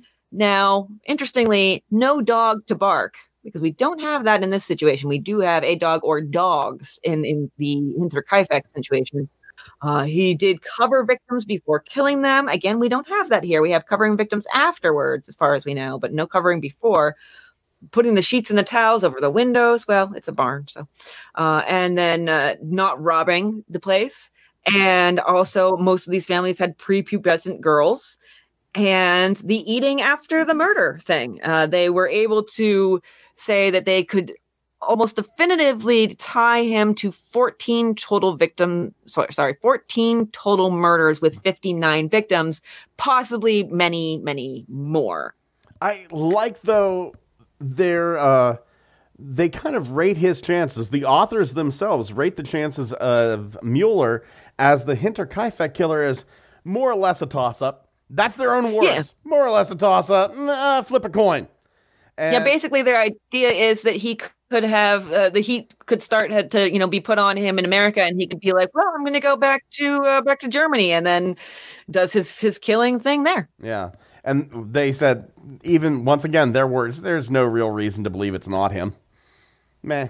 Yeah, Whatever. but that's that's still not a reason to believe it's him. You know, like it's the reverse is also true. so, um, aside from the the 1999 thing, which is in the aftermath, uh, I don't have anything else on particular suspects. The Nazis. Go for it. The Nazis are actually considered to be a suspect in this. Uh, Hinterkaifeck being that it was it was kind of a a away place. They might have been they might have been interested in this in this building as a possible outpost uh, for the upcoming war that they kind of knew was going to happen. And it is thought that maybe Nazis came in, murdered the entire family, and then just kind of left the place to themselves because of its uh, because of its position in the geography as possibly an outpost for Germany. But And by the way, he was a Nazi sympathizer. Yeah, Andreas Andreas, Gruber. Gruber. Yeah, he was a Nazi sympathizer. Huh. But like if you have a Nazi sympathizer and the Nazis want to get in there, is, is that's what I'm understanding? It's a thing where it's thought that he invited them in. They said, "We want your home. You can't have my home." Everybody dies. Then it doesn't appear that they actually did anything with it. No, they did not. So like not that It's Nazis not a good need- theory. not a good theory. It's I not a you. good theory, uh, but Right it out. is a theory. If you want more a more in depth detail, there is a, uh fantastic video on YouTube, "The Mysterious Murders of Hinterkaifeck" by Bedtime Stories, where they delve a little bit deeper into uh, into the Nazis, possibly possibly being the executioners of the family. Nope. No, I got my own theories. It's not the Nazis. Who For once think? in my life, I'm not blaming the Nazis. Um, I'm thinking Crescens Rieger fired up Lorenz Schlittenbauer. Reasons being, aside from what I was saying about the finger pointing, she is the only one that heard these these haunting voices and footsteps for six months before. The rest of the family didn't start reporting things until about two to three weeks before. I have to interject there. I think that she actually had quit six months before all this happened, or at least She from my did. understanding. And so I don't know how long she heard the footsteps and everything. But nobody else heard him when she was there. That, is I true. saw. That was true. Yeah. So I think she's full of shit. And then I think she fired up Lorenz Schlittenbauer and told him what he would gain from this, which is quite possibly the farm, the whole farm. He has a stake in it because Victoria's son could have been his son. Hmm. I do like that theory. I do like that theory. I'm still sticking with the Gump brothers. They seem to be the they seem to be the best because past behavior, future performance. Yeah, I'm going for the Gump brothers. Um, I think something weird is going on. Okay, so keep in mind, like I said, the Hinterkaifeck website. Um, this is actually, I believe, it's from the 2007 report by students at Furstenfeldbruck Police Academy, um, who did a, a basically delved into all the material. They said it'll never be solved. It's been too much time, and we don't have enough evidence, and not enough evidence was taken or actually kept.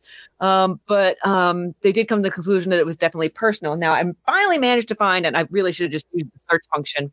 I'm, I don't know why I'm stupid, but I finally managed to find uh, Christian's Rieger's page on here.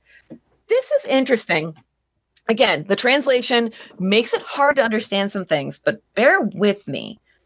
Uh, on March 27th, 1921, she was on the Hinter Hinter wow, I can't say words anymore. Hinterkaifeckerhof, delivered by a girl, Victoria, at the order of the Schrobenhausen doctor.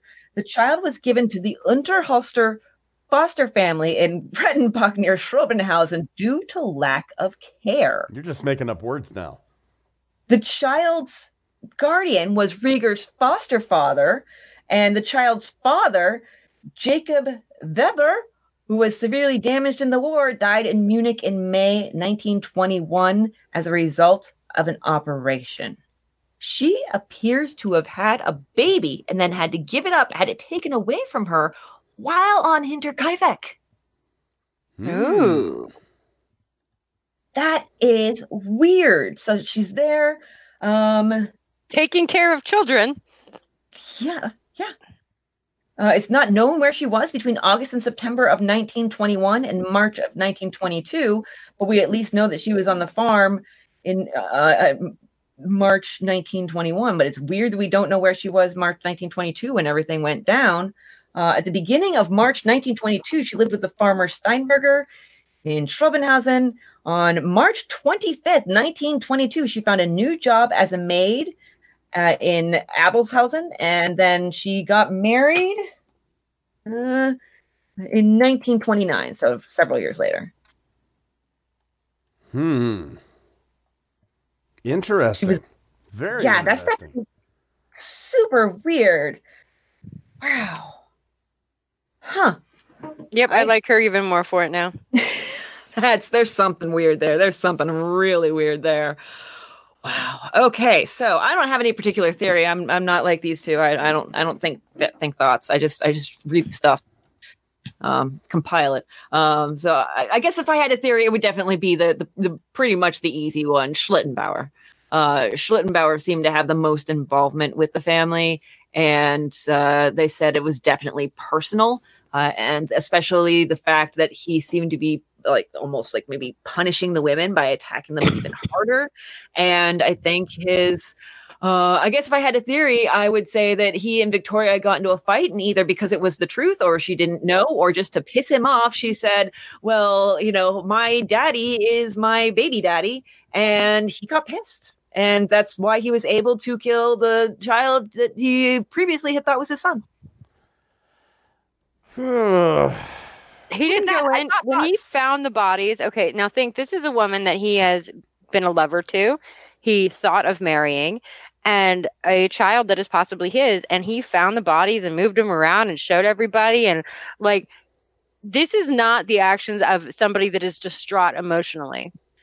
I mean, everybody reacts differently to trauma. Some people go into um like caretaker mode or some people go into you know a, official mode which he was kind of a town official so it's possible that could have been it but it is i will say not everybody reacts to trauma the same maybe he just went into autopilot sort of but it is definitely questionable See, here's the thing, though. Here's the thing with Schlittenbauer. There, there was a uh, there was a Jakob Sigel, who a lot of what we know about Schlittenbauer actually comes from Jakob Sigel, and Sigel, his story changes from 1922 to 1952.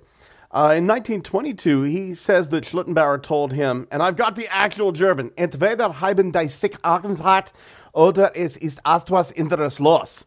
And What? he said that translates to either they have hanged themselves or something else has happened. And then a little bit later on, it turns to they have been beaten to death or they've hanged themselves. And then uh, in 1922, he tells them that like he found him by the foot, and then in 1952, uh, like he says it wasn't himself, it was somebody else that found the bodies. And it's a thing where, like, a lot of what we hear about Schlittenbauer comes from Sigel, and Sigel himself has proven that he is an unreliable source. Okay, that's fair. yeah sure But Schlittenbauer also had like 12 kids to three different mothers. Yeah, that's true. I don't think that's including Victoria because we don't know about that one. yeah yeah he definitely he was he was prolific as they say Well, didn't some Um, didn't some DNA tests uh, eventually prove that doesn't make sense? I'm throwing that out. Never mind. I'm reading here that DNA tests proved that uh, the one son, uh, Victoria's one son, was in fact her father's. DNA tests from what? Yep. Nope. Didn't exist. Yeah. But if Bullshit. they if they exhumed the bodies That's true. That's true. I mean, they do that all the time to get DNA. They exhume the bodies. So, I mean, I don't, I didn't read anywhere that they did. I would think we would know that by now, but uh, it, it's still possible. Yeah, they were going to exhume John Dillinger. Uh, to because there's all those questions as to whether it's really John Dillinger or you know did the feds pull a fast one or anything like that, and they I'm assuming they probably would have compared his DNA to his um, you know like living relatives. So in 1955, they closed the files, but as Scott mentioned earlier, i until 1986, they were still interrogating people. I think that's just the German way. Like, files are closed. Who cares? Let's do some interrogating. So where were Um, you on the night of 1922? Uh, five years before my birth? Not sure. Fuck. I was a twinkle in my father's eye. Uh, In 1999, a woman came forward and said, All right, so way back in 1935, my landlord said that he was the killer, but he's dead. And they were like, That's really helpful, lady. You couldn't have come by like, you know, 20, 30, 40, 50, 60 years ago. Well, apparently the landlord said that in 1935. She didn't report it until 1999. Yeah, that's what I said. That's insane. Yeah, it's nuts. Like, why wait 64 years? 64 years. I'm changing my answer to Schlittenbauer because of something I just found. Woo. Ooh, what'd you find? I'm drawing some conclusions here, but it's. Uh, I was wondering what happened to the cattle afterwards. Schlittenbauer was awarded the livestock for maintaining the farm during the investigation and in the execution of the will. They, f- the killer fed and cared for the animal for days. Only a person who would expect to benefit from the murders would see to it that the disposable asset got taken care of. And also, uh, only a fellow farmer would be capable of it. Yeah, I mean, send any of us out to milk a damn cow and see how far that gets. I could do it. I actually, I could do it. Yeah, I've done I'm it. shocked that both of you would be very, you know, much able to manipulate tits. So, um, and in, uh, and then as I mentioned in 2007, um, there was the report by the Fürstenfeldbruck Police Academy students. And that's seriously, if you want to really deep dive into this case, it's crazy the amount of uh, primary sources that you have available. We don't normally have this many primary sources at our fingertips, as I found on this site. And um, there, I'm sure there was some stuff that I missed. I mean, heck, just even during this episode, I found something that I missed. So yeah, if you really want to dig deep into that, that uh, Oh my God, my brain, my brain, it hurts. That hinterkaifeck.net website is very uh, helpful to, you found, you have all these, who everybody's related to, their children, their parents, their spy, spouses, their siblings. You have all these family tree listings. You have their relation to the case. If they're in the military, you have their military records. It's absolutely nuts. You have their statements that they made. There's a million statements. There's newspaper articles. You really, you could use this to write a damn book. So, um, so yeah, there, there's that. But yeah, unless you guys have anything else, that is Hinterkaifeck. I have got one closing thing. Uh, this is from reddit.com uh, slash r slash unresolved mysteries. Now that I'm behind a computer, I'm kind of doing research as I go. This is from- Cheater. yeah, yeah, kind of. I'm allowed to. Uh, Laertes78 says, I have read the police trainees article. By the way, the version in the internet cannot be the final one, as there are really some strange grammatical and conceptual errors in there. In the closing pages, they really more or less say, out of respect of the descendants and because of the time past, we refrain to name who is the murderer in our eyes. But the article makes it more than obvious through leading questions that they mean Lorenz Schlittenbauer. Hmm. Interesting. I wonder if that person's saying grammatical errors, if they were reading a translation, or if they're talking about grammatical errors in the German. I think, uh, let's see, Laertes78. Let's see if I can find anything about him. Uh, Reddit user. I'm guessing that it's in German because this last post is titled Wachtenleiter feine Schlüsselzuskassen. I don't think he speaks the language. Uh, no, he said, weil deine Eltern weniger als du Frötenbach als äh, war vorgegangen, haben dann können sie Unterhalt gegen Maschinen. Hagen das? I don't. Schlittenbauer Schlittenbauer is the only one that makes sense because he he benefited from it. He got rid of problems due to it. He magically had the key that had been missing for weeks. Like he's the only one that really really deep down makes sense and I still think that the first maid probably helped push him into it. I mean, aside from being called the murderer of Hinterkaifeck in the years afterwards, which he did make some money off of. Um, He's yeah, he kept on benefiting. Mm-hmm. yeah, he really his life got a lot less complicated in the aftermath of this. So yeah, he's he's looking pretty good for it, I have to say. I Oh, or it was the I'm ghost sure- of Karl Gabriel. Well, I'm sure he was pissed when they leveled the house because I bet he thought he was going to get the house too. Yeah, I really wish I had written down the stuff about the house, and I am never going to find that on this on this page again because there's so much documentation that it's just it's just impossible. And it is called, um, by the way, right on the site, it's called Hinterkaifeck das Wiki. Because I mean, it's the, the the German text is translated to English, but in this case, it's an image, so they can't translate an image. You know. Das Wiki. Das Das Wiki. Wiki. Oh gosh, there's so much here. Oh my god, you guys, this is insane. Like I could probably we could probably do a whole nother episode. In 1933, there was a document released of a request for the whereabouts of Christian Rieger. Every other word in this sounds like the fucking lyrics to a Rammstein song. Du, du hast, du hast, Mac. Now, she says that she only knows Sch- Schlittenbauer by sight, but that's what she says.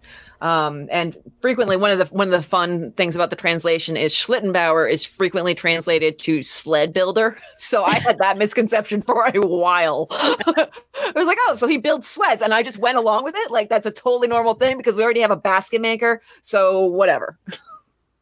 Hmm. Hey, you you know your uh, your old neighbor Schlittenbauer? Oh, only by sight.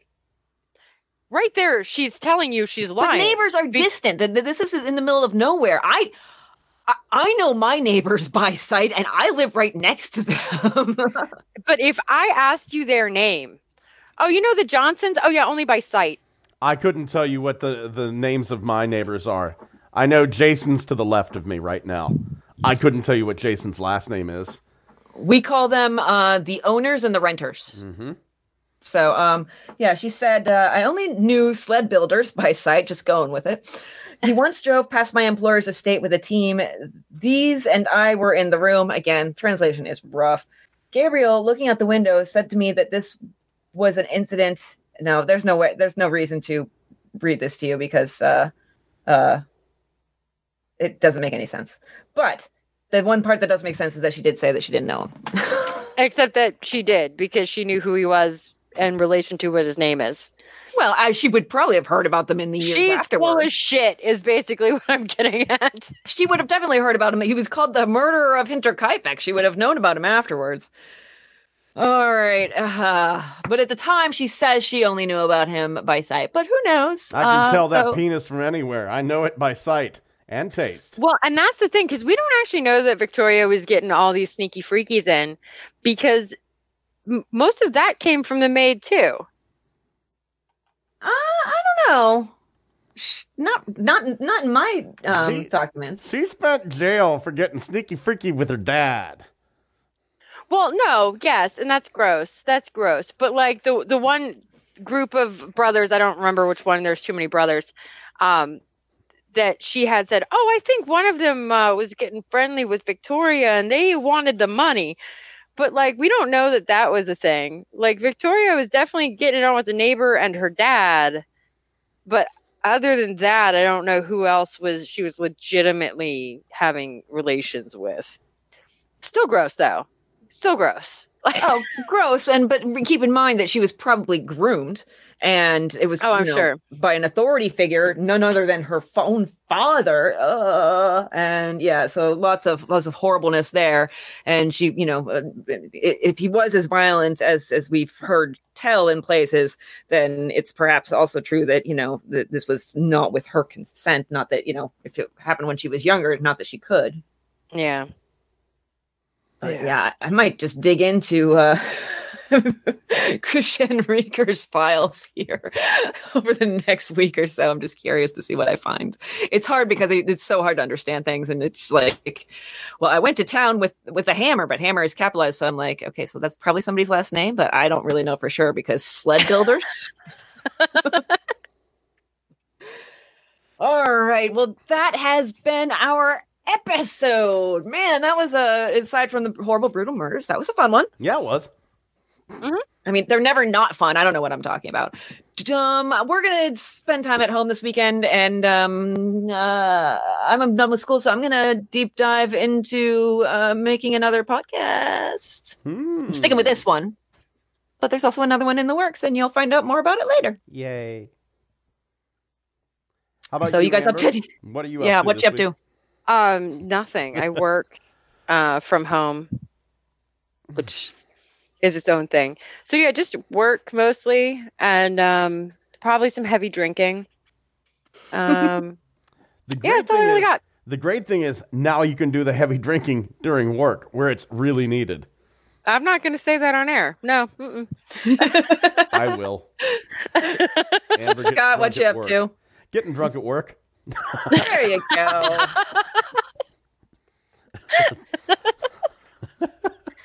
Although I have honestly thought about like if the weather would actually get nice enough that I could be outside, I'm moving everything outside and I will sit down outside and chain smoke cigarettes the whole day while I answer the phone and yell at people. But Like it'll be great. but what if it rains?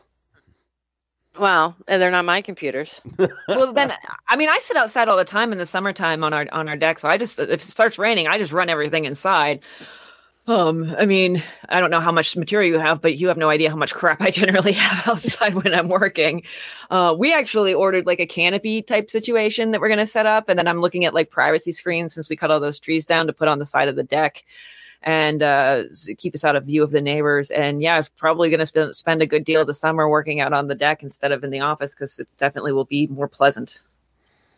Aw, I- I'm jealous. I am actually uh, working on a profile for a website called voice.com that uh, that helps people get voice acting jobs. Nice. Oh, cool. Yeah, so looking forward to that. I have wanted to become a voice actor for a long time. Uh, and I've taken steps towards it. I've gotten a few jobs here and there, but I'm going to make a push to make this my job because I think I would be an amazing voice actor because I'm so humble. That's very, very true. All right. I well, think you don't- would be most excellent. Well, thank you. Yes. Thank you. All right. Well, now that you're all either home uh, with nothing to do, you have plenty of time to go and rate and review us on Apple Podcasts. Uh, those five star ratings, they really help. I know every single podcast says this, but it is honestly true. It helps us uh, keep going and helps us get more visibility. Follow us on our social. Follow us on our social media. We are on Facebook, Twitter, and Instagram as Old Timey Crimey. And uh, if you are not home all the time and you're an essential worker, uh, thank you for uh, what you're doing. And um, yeah, that's about it for me. Thank you very much for listening, everybody. Much appreciated. I love all of you. Aw, You really I- meant that. I love you guys too. Thank you. I love you guys. All right. We will see everybody or not see you. We don't see anybody these days next week. Bye. Bye. Bye. My sources this week are Katie Serena on All That's Interesting, Wikipedia, as per usual, hinterkaifeck.net, Kat McAuliffe on Ranker, and Alice DeSterler on Defrosting Cold Cases. My sources this week are Wikipedia, of course. Uh, on YouTube, The Mysterious Murders of Hinterkaifeck by YouTube user Bedtime Stories. Also on YouTube, Who Was Behind the Hinterkaifeck Murders on the Infographics Show. Uh, allthat'sinteresting.com ra- and ranker.com. Okay, so damn it, Christy. Um, I have all the same sources as you, but I have two extra. So I also have Mental Floss by Sonya Vatomsky and historicmysteries.com by Alan McNairn.